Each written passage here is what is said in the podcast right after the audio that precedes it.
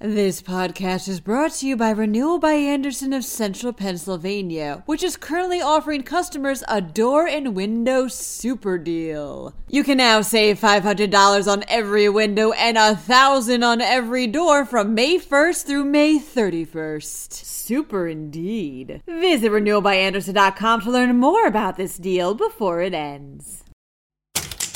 Several school districts face a shortage of teachers over concerns about in person learning during the coronavirus pandemic.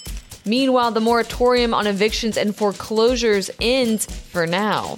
Governor Wolf calls for paid parental leave in Pennsylvania and starts with giving his own workers six weeks. And one woman's liver donation sparks a chain of life giving transplants. I'm Julia Hatmaker, and you're listening to Today in PA. There's a teacher shortage in parts of Pennsylvania, with several school districts struggling to find teachers for in person learning because of the pandemic. This is because many teachers have either chosen to take sabbaticals or have gotten medical waivers that prevent them from teaching students in person, reports PennLive.com.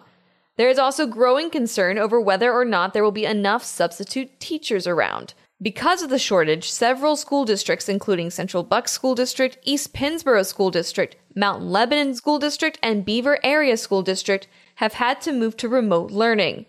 That being said, the Pennsylvania State Education Association, which is the largest teachers union, says that most school districts in Pennsylvania aren't having staffing issues, even though many teachers and support staff are weary of returning to in person learning. The moratorium on evictions and foreclosures has ended in Pennsylvania. The moratorium was introduced towards the beginning of the coronavirus crisis and had been extended in July to end on August 31st. The moratorium was created so that people would not lose their home in the midst of the pandemic, which left many without work. Supporters of the moratorium warn that there will be a wave of evictions now that it has expired. Governor Wolf has said that he did not believe he had the legal authority to extend the moratorium anymore, but hoped that the General Assembly would do so instead. However, on August 31st, he hinted that he may extend it regardless of what the state legislature decides.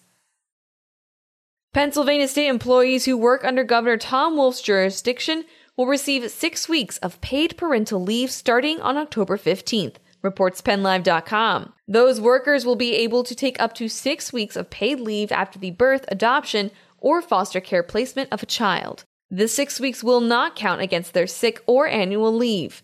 It's eligible to state workers who have worked with the state for at least one year continuously. After Wolf made the announcement on August 31st, the Auditor General and State Treasurer indicated that they will be providing a similar benefit to their employees. Wolf is also advocating for the state legislature to follow his lead and pass a sick and family leave law to help all Pennsylvania workers. One Kind Act led to a six person transplant swap that went from Pennsylvania to California and back again, reports the Pittsburgh Tribune Review. When Steve Leach of Indiana, Pennsylvania was in need of a liver transplant, his family came to his aid.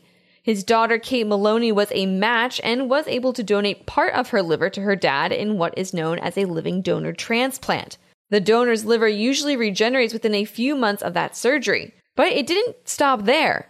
Leach's nephew, Josiah Leach of Titusville, also wanted to help. Since Kate was already a match, he opted to donate part of his liver to anyone who needed it. That led him to George Rogers of California.